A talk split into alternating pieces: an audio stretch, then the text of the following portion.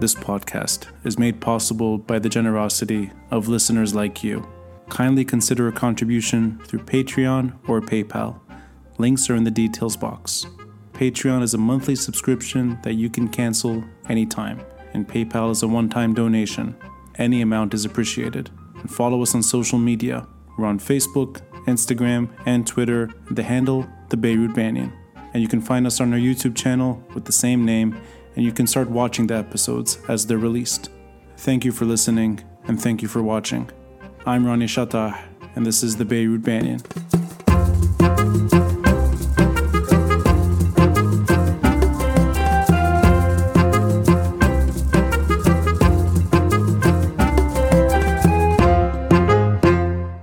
First of all, thank you for making time to do this in the middle of this global pandemic. Um, I'm going to say thank you a few times here because we've been trying to do this for, I think, a few months now. Uh, the first time we were meant to meet in person in New York, and then suddenly COVID 19 changed all those plans. We and I was still trying to make it to New York, but it didn't didn't work out in the end. That's true. That's true. And uh, in DC. You were playing hard to get with me a bit, but that's okay. I, you know, I like the game. you know, I, I had a good excuse, a pandemic. Actually, you're right. If any, if any excuse, that's the excuse. And I believed you because I was also, and I, I've been in New York since, so I've been doing all these episodes through Skype. Um, and for better or worse, we're doing it on Skype, and that speaks to the moment. Yeah. Um, I kind of followed your journey from the States back to Beirut. I know that you were kind of waiting in London for a bit and then eventually made your way back. Um, I think this whole moment is very strange, but I'm glad that we're able to still talk about a very important issue that may be on the back seat right now, only because COVID 19 is taking all the headlines. But this sort of large struggle that your book delves into is still front and center to any story, particularly when it comes to the Middle East. I'm just going to talk about the last section of the book first and then kind of go back in time. And I want to emphasize, first of all, for anyone who's watching and listening, it's Black Wave, Saudi Arabia, Iran, and the 40 year rivalry that unraveled culture, religion, and collective memory in the Middle East. Positivity and collective memory. The book kind of wraps up on a positive note. And you describe the, despite all the despair that's happened the last four decades, there are moments of hope in Egypt. There are signs of hope in Lebanon that we've both witnessed. Going to Iran as well, the, the region has positive, there is light at the end of the tunnel. And I'm glad you emphasized that point at the end. And then collective memory. I want to start with Lebanon, in particular the last seven months, where you are right now in Beirut. These protests are not going away. There's a determination on the streets to make sure there's political change down the road or some sense of economic justice and reform. And it seems to be that is a demand that's not going away. Even when people go home because of COVID 19, they're still going back to the streets and risking their lives, yeah. demanding change. Yeah.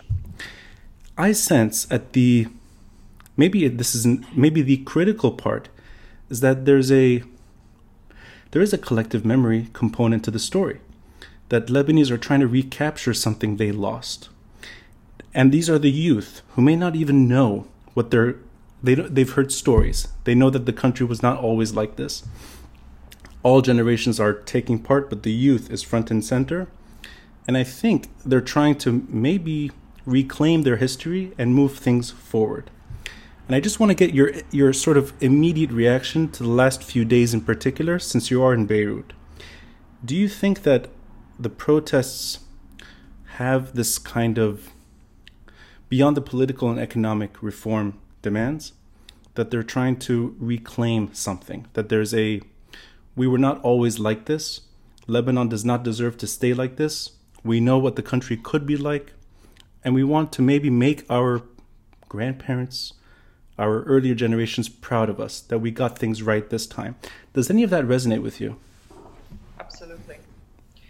Absolutely. In fact, I think it's more than that. Hmm. I think not just that we're trying to reclaim our past, because, you know, the past is never perfect.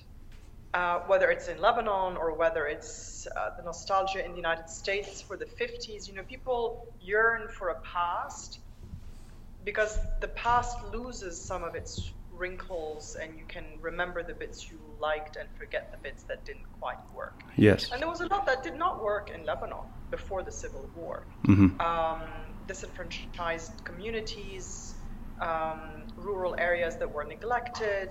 You know, the, the issue of the haves and the have-nots was Mhm. there too, particularly for uh, the Shia community at the time, but rural areas uh, everywhere. And there were, you know, there was a big gap between social classes, etc. So, Yes. uh, and sectarianism was was there in the system already, but then it erupted into the violence of the civil war, and the civil war was not just about religious groups fighting each other. We all know that all sorts of players were involved. Uh, you know, the Syrian army, the Palestinian factions, the Israelis. Yes. There was a lot going on, but it exacerbated sectarian divisions.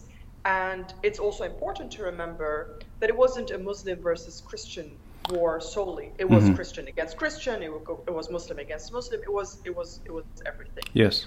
The reason why I say all that is because I think it's important to uh, recognize that the past was not perfect, but that it worked better than what we have today. And that what I think the youth is trying to do is not just reclaim that past, but forge an even better future. Yes. Because what has really struck me in these protests is the unity between the regions. The kind of unity you did not have before Mhm, 1975. Yeah. I mean, I think people visited each other's towns. I mean, but how often did people in Nabatieh call out to the people of Tripoli? And Yeah. that's, you know, for those who don't know, Lebanon, Nabatieh is in southern Lebanon, dominantly Shia. Tripoli is in northern Lebanon, Yeah. dominantly Sunni. And what you have now is protesters in Nabatieh and in Tripoli calling out to each other, going to visit each other in solidarity. Right. You have people in Baalbek, um, famous town on the eastern side of Lebanon in the Bekaa Valley, famous for its uh, Roman temples, Roman ruins, uh, famous for its uh, international uh, festival, music and performing arts festival, which pre-existed the Civil War, and was also at the time um, a, a sort of a jarring moment sometimes for the locals. You had the, you know, the elites descending onto Baalbek, a somewhat Yes. poor city, Yeah. um, to watch, you know, Ella Fitzgerald or Nureyev, etc. Yeah. And um, and those those disconnects between the, the haves and the have-nots and the region was very much present. And today in Baalbek, during the protests, you have people saying, you know, calling out to Nabatieh, to Tripoli, to Mhm, Beirut, mhm. and then also to other parts of the region. So I think that what the youth are trying to do is recapture um, the future. Yeah. They want to forge a different path forward Right. that is not determined by their parents' mistakes, whether it's the remnants of the civil war, Mhm. the sectarianism that was entrenched in the system, or the corruption that succeeded the, the, the civil war and became the reason why we are where we are today. You know, I'm glad that you you aside from the ge- the geography and of course Nabati and Tripoli. I mean, just a few years ago, you wouldn't imagine that kind of unity. At least when it came to common. yeah. And I'm, I'm glad you you mentioned these two examples. Um, my own conversations with my grandmother from Tripoli. I mean, to her, Nabati could be somewhere so distant, and she's never been. Even then, right, when she was growing up. Sure, and that's I mean that's the mandate, that's early independence, and aside from it probably taking a long time to get there, there was not really much curiosity Yeah. to sort of explore the South, or at least something beyond the comfort zone. Maybe Beirut was the limit. Um, and in the background, always, and I know this kind of predates maybe the story of, of Black Wave and that struggle, but in the background, especially in the 40s and 50s, I always get the sense from that generation that things were moving fast. And in terms of modernity, that the Lebanese, or let's not forget Lebanese, the region, was, and, and I think you pointed at it in terms of Baalbek, people were trying to catch up with what was happening. The trend was moving in a direction that was not necessarily a comfortable direction. And then, you know, these are maybe superficial examples, but my grandmother, she's in her 80s now.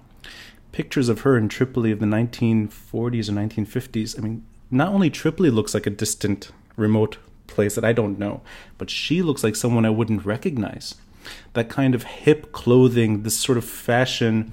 Um, I know people talk about miniskirts all the time, but it's important to note that this is the 1940s, 1950s. This is not, you know, this is not now. This is a long time ago for Lebanon, and it's it's very visible that Tripoli and maybe the way people were trying to identify themselves, there was a rapid sort of there was a trend that wasn't necessarily resonating with everyone.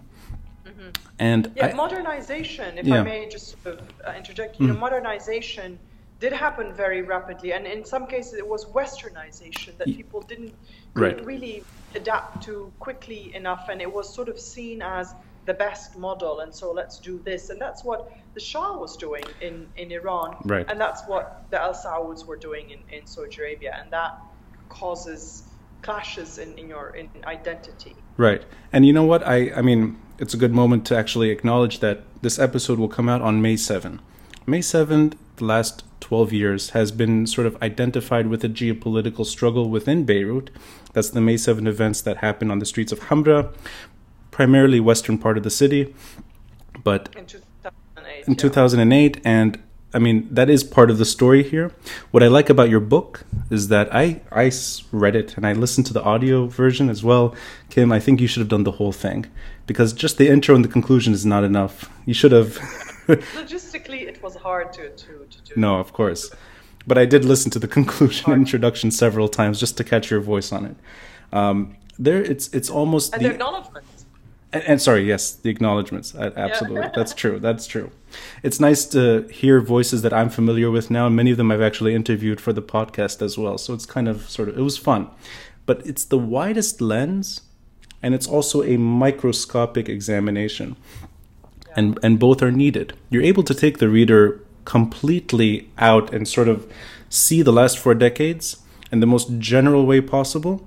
And then there are particular stories that I mean, I was I was fascinated to learn, in particular the Lebanese context, only because that resonates with me more. Lebanon has seen all of the above. It has seen modernity. It has seen violence. It has seen economic prosperity. It has seen rapid economic decline today. And it is seeing now a protest movement that is trying to change the social order and the social fabric, maybe to a point, a social contract. Are all of these events tied in to the wider struggle between Saudi Arabia and Iran? Or, or is this a moment where Lebanon is trying to maybe dislodge itself from that geopolitical quagmire and only look at things from within? And I guess I'm asking you in the background is this a domestic issue that only impacts Lebanese in Lebanon? Or is this still part of a geopolitical consideration that the Saudi Arabia Iran tussle is there in the background and it still matters? Let me start from the end and go back to Sure. the beginning of your question. I think that we are still part of the tussle to some extent, Mm, but Iran has the upper hand. mm, And I think the Saudis have somewhat, you know, given up on playing a role in this arena. They don't have allies they can utilize anymore. Their checkbook diplomacy did not pay dividends the way that they hoped it would. They're not very strategic. yeah. They're not very. Um, dipl- they, they don't do diplomacy very well. I Mm, think, mm, mm. uh, they, they- or they haven't in the last um, few decades in, in, in Lebanon. They invested a lot in specific people, Yeah. and then they get impatient when those people don't deliver. And when then one, when one of them gets killed, like Rafiq Hariri, there isn't really an obvious replacement. I mean, yes, then you hand over to the son, but if the son doesn't deliver, then you're left with not much capacity. Right. Right. They don't build. They don't build um, alliances and networks and state-to-state relations in in an organization to organization and ministry to ministry. They're not systematic in Yeah. the way they do this. Mm. So at the end of the day, they find themselves outmaneuvered by a country, that is under sanctions, that has a much smaller budget, a bigger army, but can't deploy it um, in the region. So it deploys its proxy militias and Yeah. its uh, paramilitary, you know, revolutionary guards and its Quds force, etc. Mm-hmm, mhm. And they're very good at that, the Iranians. They're very, very good at um, centralizing decision making and fanning out and using their proxies in the region. And they are very good at building loyalty uh, through patronage, fear, and, and cash. Yeah. And you know, and, and weaponry. Obviously, It- Yes. The fear factor is there as well. I mean, they pay and they provide, but there's also fear involved hmm hmm and that buys you some of the forced loyalty. But at the moment, it looks to me as though Iran has the upper hand here. And I'm not quite sure I see how the Saudis can recuperate that, if they even want to, because they sort of felt that it was, you know, a sunken cost and they should just give, give it up. Right. I want to go back to so so so to to address the second point of your question. Um, what we're seeing in Lebanon with the protest movement is to some extent separate from the regional struggle Mhm. because it is about our national identity and our future Right. independently of those two, right? Independently of what Saudi Arabia and Iran have to offer hmm except that because of Iran's entrenched role in Lebanon through a group like Hezbollah, it ends up being a lot about Iran's role in, in Lebanon de facto. Right. It ends up being a lot about Hezbollah's involvement in the corruption and its veto power Mhm, and mhm. its, you know, um, rejection of reforms, etc., etc., and its presence in Lebanon as a deterrent to foreign investment and to, you know, tourism, etc., etc. So it Mhm. feeds into what people are protesting about.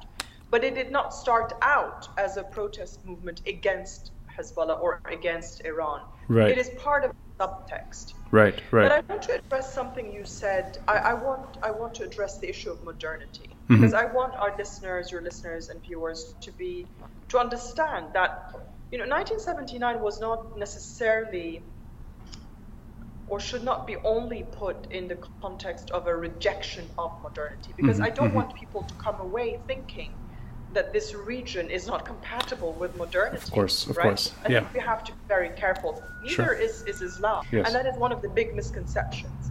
I think it's more about forced modernization following a specific model too rapidly.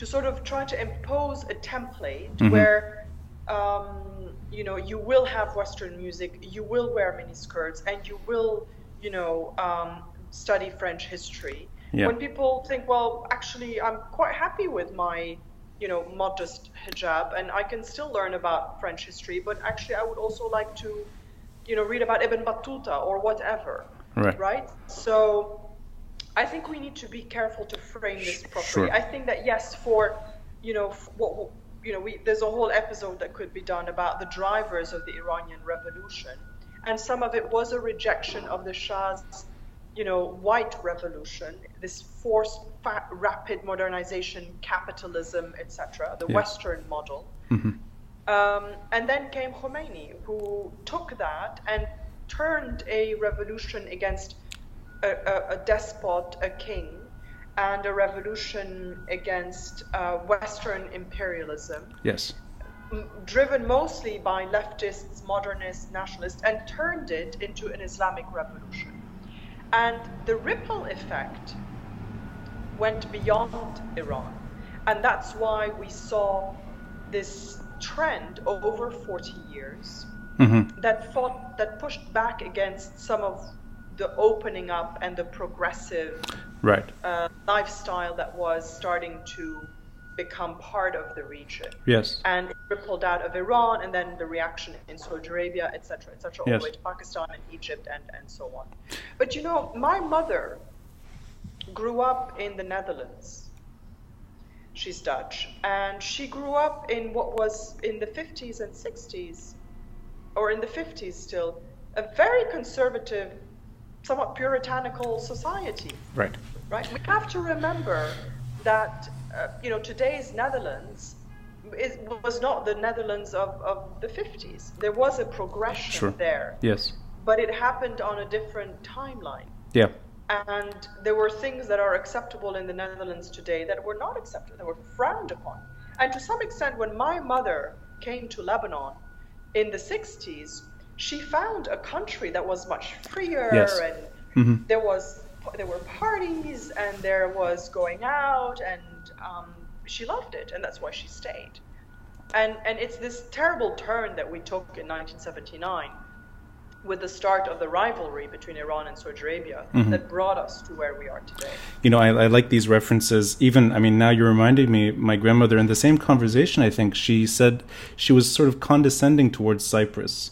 That Cyprus was so, in her mind, Backwater. absolutely like you know those that those island villagers they don't know what the, oh, yeah, cyprus is in the eu today cyprus is not that kind but Yes. but in her mind not too long ago Yeah. lebanon was the quote advanced sort of version of a mediterranean lifestyle that could sort of find its Yeah, way yeah. and that's not that long ago and i, I like that the book it, it reminds it reminds i think the, the reader that this is recent history it's very recent Absolutely, yeah. you know, I don't know enough about Musa Sadr.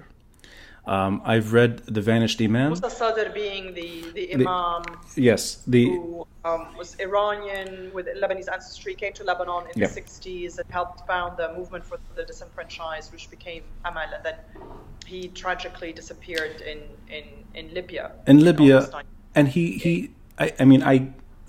I've only read one, one book on him. It's The Vanished Imam by uh, by Yes. Fuad Ajami, and I and I, I actually like that you referenced the Dream Palace in in, in the uh, in the book. You mentioned Khalil Hawi's story, the suicide on the balcony, in 1982. Greek Orthodox poet, yeah. Yes, and the, there's a lot of. I mean, to me, these are figures that were trying to navigate that shift.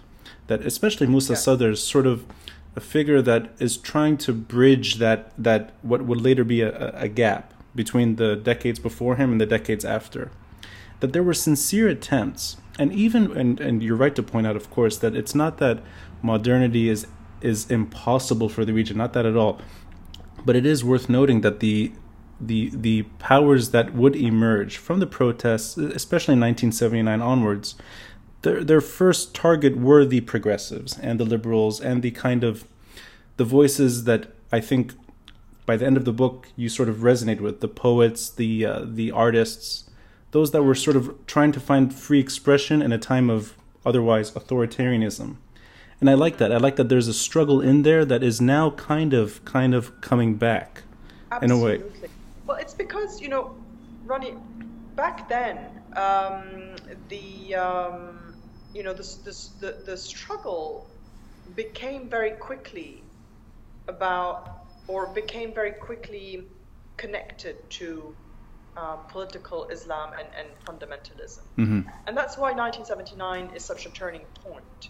Because that, you know, although 1967 with the Six Day War and, and you know, the loss, the Arab losses there, marked the beginning of the end of Arab nationalism and the rise of Islam as a political force, 1979, I think, really solidified that. Yes. With the rise of, uh, with the victory of Khomeini in, in Iran and the, you know, the rise of, of Islam to power hmm hmm uh, bringing down, you know, the most powerful, one of the most powerful men in the region, America's ally, largest army in the region, etc. Yes. So it, it solidifies the power of, of political Islam.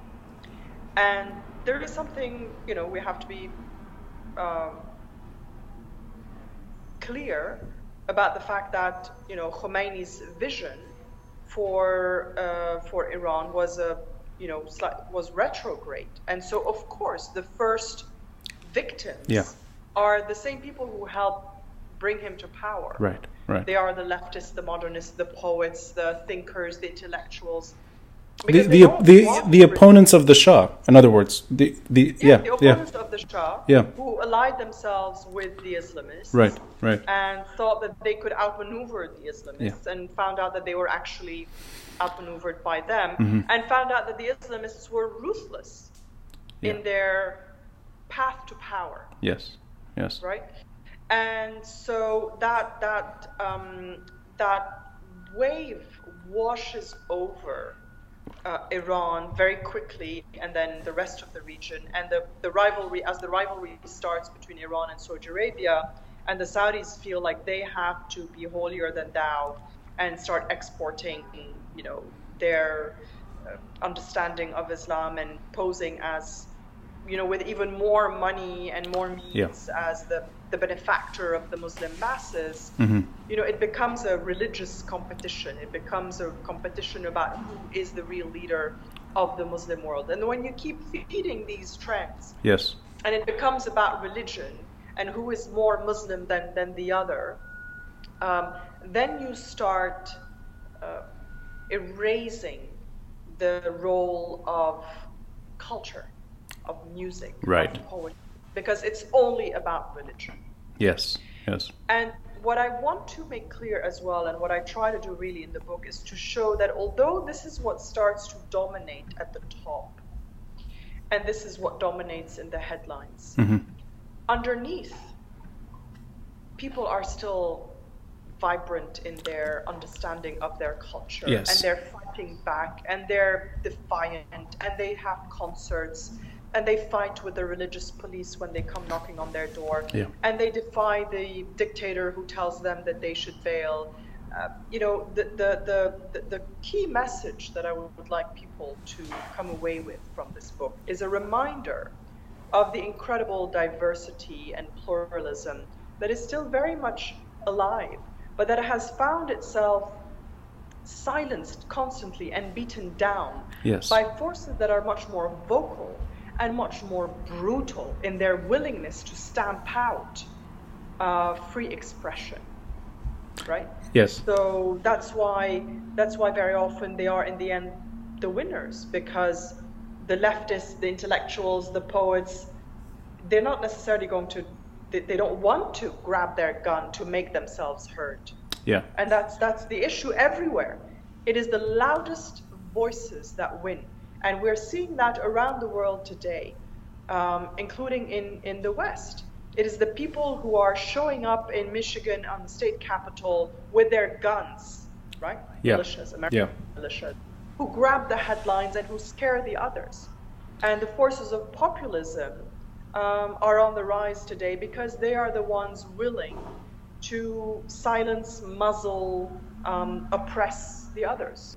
I mean, I, I fully agree with your what you're saying that they're, the although their their their voices are often muffled, silenced, and eliminated at times, that the free expression in in its purest form, it's still there, and I think it's it's Absolutely. it's it's something that you cannot eliminate permanently. It'll come back, and I wanted to get at the maybe the common thread that ties at least recent protests that we've been seeing even though Saudi Arabia, as you said, has taken a step back and maybe maybe sort of gave up to a degree, in particular in Lebanon. But if we look at Iraq, and if we look at Iran too, the last six, seven months, the protests that erupted all seem to be based on accountability and anti corruption and good governance. And that and you, you said it right before Hezbollah, if it fits into the narrative, at least in Lebanon, it's there tangentially. It's because it sort of became part of the system and it, in a way, preserves that system. But the, wep- but the weapons were not the direct target, at least when it came to Lebanon. But the, the common thread of trying to trying to establish states that respect their citizens.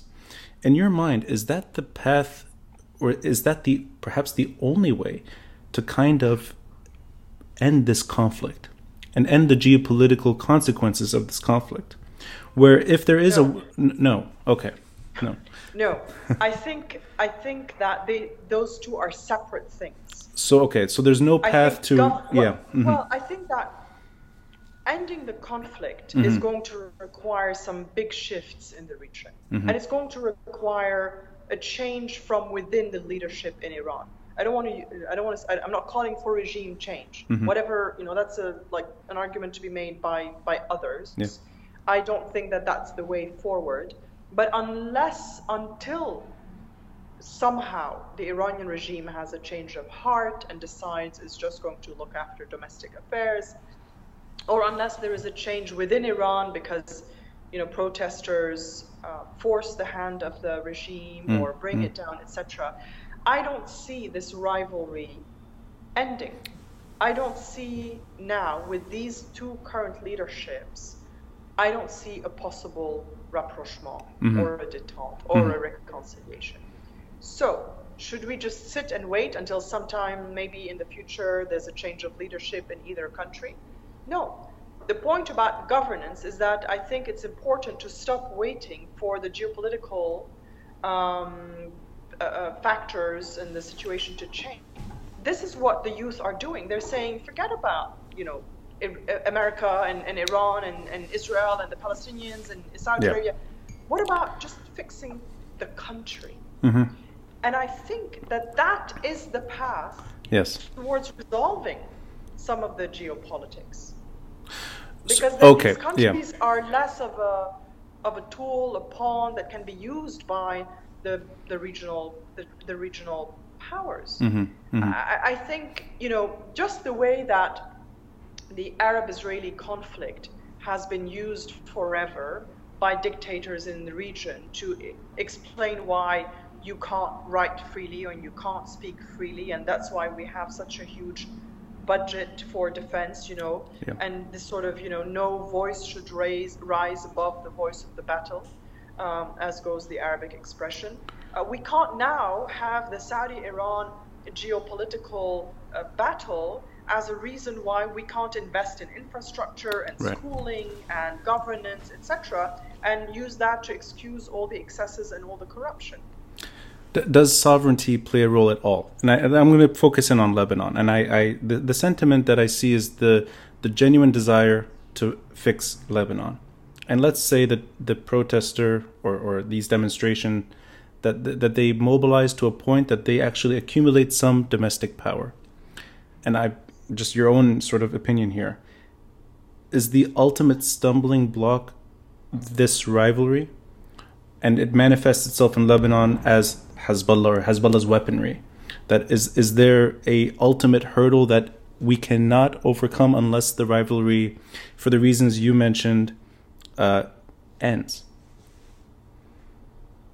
There is an ultimate hurdle, but I think it should not deter us from pursuing change and, and governance. Mm. And I think So the pursuit matters. The pursuit is there. Yes. It is, yes, yes. You have Okay. to remain doggedly focused Yeah. on that. And I think there have been some gains already Mm. by the protesters. I mean, we brought, you know, they brought down a prime minister. Perhaps they don't like the current one.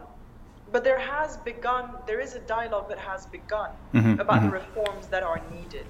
And Right. then you can debate whether you like the reforms or not. Yes, Right? But yes. at least um, there is there is something to, Yes. to, to discuss, to debate. hmm hmm There has been a call for IMF assistance.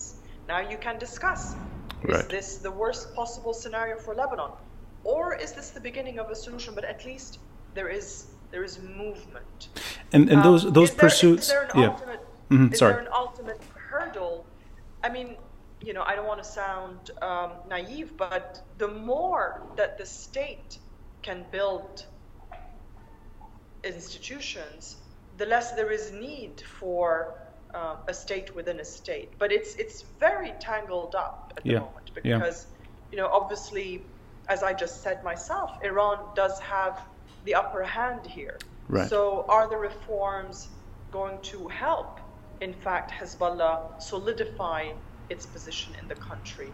Or is the geopolitics of the region too complicated at the moment Right. for them to really hold on? Right. You know, you'll have a lot of analysts who say Hezbollah is actually, um, you know, in a very, very tight spot Mm. because of the drop in oil prices, because of the COVID 19 pandemic, because of Iran's domestic problems.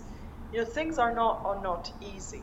Right. So I think that it's important for protesters in Lebanon to remain focused and not give up. And it's hard. It's really hard because life has become really difficult. Absolutely. Absolutely.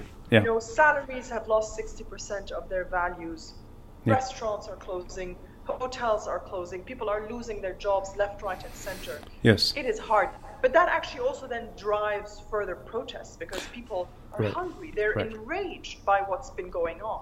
You know, I had this conversation several times, and in the background, the economic crisis is the core, and that the more you, the more the population hurts, the more they will demand, and the old political hesitations, or whatever you want to call it, that kind of inertia, to go back to what's familiar in Lebanon, it's it's always there, but the economic pain is the driving force, and in a way, it's Yeah. it's. Uh, of course, it's horrible that the. I mean, the situation is is is so bad today in Lebanon, but it's also very impressive that protesters are still pushing forward, and they both go hand in hand today. Yeah, and I have to say that it's also quite impressive that we've managed to flatten the curve here. Yes, Some of it is, is sheer luck because if you look around the region, Yeah. COVID nineteen has not, you know, had this um, this dramatic impact the way it's had in, in, in Italy or the UK or the US. Yes, Uh, but we have done quite a few things right as well. right. And we've had time over the last two months to build capacity Yeah, if there is a second wave. yes. But it's really it's, it's incredible that in a country that is practically bankrupt, that is so indebted, where there is you know um, such such uh, despair and such corruption hand in hand, that I can call up any pharmacy in the city and ask for gloves and masks and sanitizer to be delivered to my home in the middle of confinement. Yeah. Something I couldn't, you know, stuff that I couldn't find in Washington D.C. yeah. Stuff that I found, you know, that I had trouble finding in London. It took Uh, it took know, me two weeks tested. to get a mask in New York. Yeah, I got tested for P- uh, I got a PCR test upon landing in Lebanon Mm. from from my travels on a repatriation flight. And then two weeks later, uh, I was negative. And then two weeks later, out of an abundance of caution, because I have an elderly mother, um, I was fine. I had no symptoms. I had nothing. But I thought, what if I'm asymptomatic? mm, mm. You know, what if it's just developed over the last few days, but I'm asymptomatic and I want to go visit my mom? sure. So I went to the hospital and I got a second PCR test and I paid for it.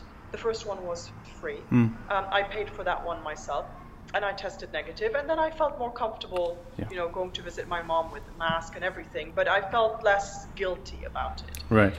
And I, I think that that's quite something and it tells you something about the resilience of this country. And resilience is such an incredible uh, topic to investigate. Resilience has its downsides. Whatever happens, you find the detour. You'll bounce back, but you don't fix the systematic problem. You know, and this is the But, but resilience is also why we can still somehow function as a country while we're bankrupt in the middle of a pandemic. Kim, that is the perfect segue. And I know I've I've already taken enough of your, a lot of your time. I'm not going to take too much more of your time, but you couldn't have done this better for me. Resilience. You know, the, we we met each other. I think under under difficult circumstances. Um, we met in in January of 2014 on the Corniche. Uh, I believe it was, I think it was Zaitunay Bay. I think, Yes, or or somewhere Bay, next to St. George, and we took a stroll Bay, yeah. and we just sort of had a friendly chat. Um, and I think I that was the first. gave me the best line ever. I'll let you say it. Do you remember it? I don't. I remember it. You're, you're dancing into the abyss. Lebanon is dancing into the abyss, and look where we are now. Yeah, and that was 2014, and and I remember hearing the the broadcast later. I think it was BBC Radio, BBC World Service, if I'm not mistaken. And uh, I mean, I aside from wanting to hear my own voice, which I initially did not enjoy hearing myself on, uh, but you get used to it over time. Um, the storytelling craft, and in particular that kind of story of focusing in on one individual and one particular case study, if you will, and a push to make sure that things are things are fine. And that's that kind of story that we shared was one of it's okay to see people dancing next to a explosion. It's it's okay. But that shouldn't mean you adjust yourself to the abnormality. That you you you solve the problem as well. So and that second step I see that as what's happening today. That the it's it took a long time But there is an impatience today with the abnormality because Lebanon has changed economically. Lebanon is definitely far uh, less manageable today than it was six years ago, let alone earlier. But I sense that at the core that the patience ran out, and people do not want to quote dance into the abyss any longer. That to me is the light at the end of the tunnel. And I don't know if any of that resonates with you. Yeah, absolutely. But I have to say, I have to give credit to the young generation. Mm-hmm, mm-hmm. You know, the millennials that we dismiss so easily. Mm-hmm. You know, they're the ones who are driving a lot of this because it's their future. Yes. And they have none. They would like to stay in Lebanon. Yeah. But they find themselves having to emigrate because there are no jobs. Mm-hmm. Now, of course, with this global situation, frankly, there are no great jobs anywhere at the moment, and travel Right. is difficult, etc., etc. But it is the young uh, generation of this country that is resentful of what their parents' generation has allowed to happen Yes. depriving them of a future. And it's you know the Greta Thunbergs in you know in, in, in Europe that are calling to action on climate change because like, you know, you've had a great life, uh, but we are going to have to live with the consequences of all your excesses and Right. you know uh, deforestation and um, rising temperatures and etc. So I think it's it's um, it's not just an impatience. It's a it's a wake up call by a young generation that sees no future Yeah. in a country that they actually love. Right. Right. And it's unfair. It's unfair. It's it's it's in c'est l'injustice. Well, that's the takeaway quote this time. Maybe it's your turn. you know, Kim, I'm just going to in the episode. I'm going to include two two snippets of um, a, piece that you shared in the Atlantic about Anthony Bourdain. And the Yeah. reason I want to include that is because, uh, just like Black Wave, or even your earlier book, The Secretary, about Hillary Clinton and her and her journey and your journey as well from Beirut to the States. Um, within all these stories, I sense that the storytelling craft is essential. And I think that's why I enjoy reading your books and your articles and all of the above. I think it's the storytelling. Uh, even that radio piece, and I'll link it as well. There's a. Um, you, you make the complex digestible and it's rewarding. And I, I, I mean, That's so wonderful to hear. I, I and you know what? Uh, I owe it to the BBC as well. Uh, I don't know. This may have been 2012. John Irving, who um, he was one of the hostages in, in Lebanon in the in the 1980s. Sorry, not John Irving. My mistake. John McCarthy. Uh, right, right. Yeah, like the names are yeah. John McCarthy, and I I mean I only knew his name from you know, maybe from just reading about these hostages in in Lebanon. Uh, I was on BBC Radio Four and there was a man interviewing me on the tour with a microphone and just sort of asking me questions about Yes. Beirut. It was him. He's sharing his own life story, his own pain in Beirut, Yeah. and reliving it on, on the tour that I give, the, the Walk Beirut tour. That's the kind of storytelling that fascinates me. So I owe it to you as well for my own personal curiosity and, and storytelling in general. And I've taken too much of your time, Kim. no, I've loved this conversation. But the, the next time we see It's see. a little bit dark around me, and as I mentioned, I don't have great lighting. I'm not fully set up yet, and I don't know if people can hear my dog in the background eating her bone, I- which I used as a bribe to keep her quiet. I did pick up something that was happening in the background. I didn't want to ask though. I'll only say two more things. First, I love that you thought it was May 7 while it's May 6. That's coronavirus. All the dates are confused Yeah. now. I actually had to double take. I'm like, oh my god, it's May. Wait a minute. No, it's May 6th. So we're both Although going. the episode will air on May 7th now. So you you did you figured it out for me. I'm like, oh, whew, Yeah. she solved the problem. The second thing is anyone listening, anyone watching, you are. I think people turn to you for expertise on the Middle East, on Lebanon, on politics, on diplomacy. That's second level. Your top tier advice is sushi. Because I've never sat down with someone while eating sushi with that meticulous care to the menu and every item in its place, and you were so certain of what you were ordering. And just, you know, 30 seconds, you're done, and you give me the menu, like, okay, you're like, oh, I don't know how to keep up. So that's the expertise. Is not even my favorite thing to eat, actually. Even better. I think that I have my favorites on every menu. So in every restaurant, I know, like, okay, I'll have. I go to the same place for the same thing. Well, I remember you shared with me that one of your passions was either I think it was opening a restaurant or being in the food world, maybe having having a food Yeah, I sort of. think everybody's rethinking that in the pandemic uh, pandemic world. When you look at the pain that this has inflicted on the uh, restaurant and Yeah, hotel industry.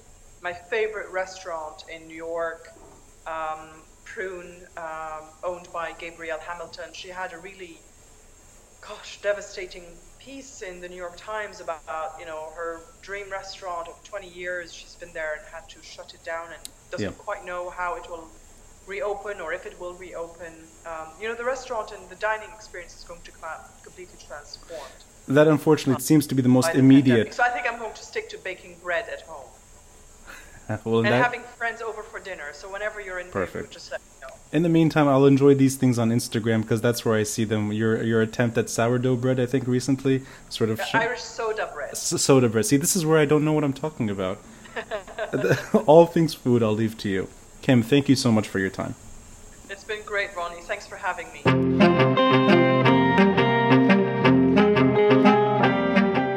Thanks for listening. And a friendly reminder to help support this podcast by contributing through Patreon or PayPal. All links are in the details box below. Until next time, I'm Ronnie Chatah, and this is the Beirut Banyan.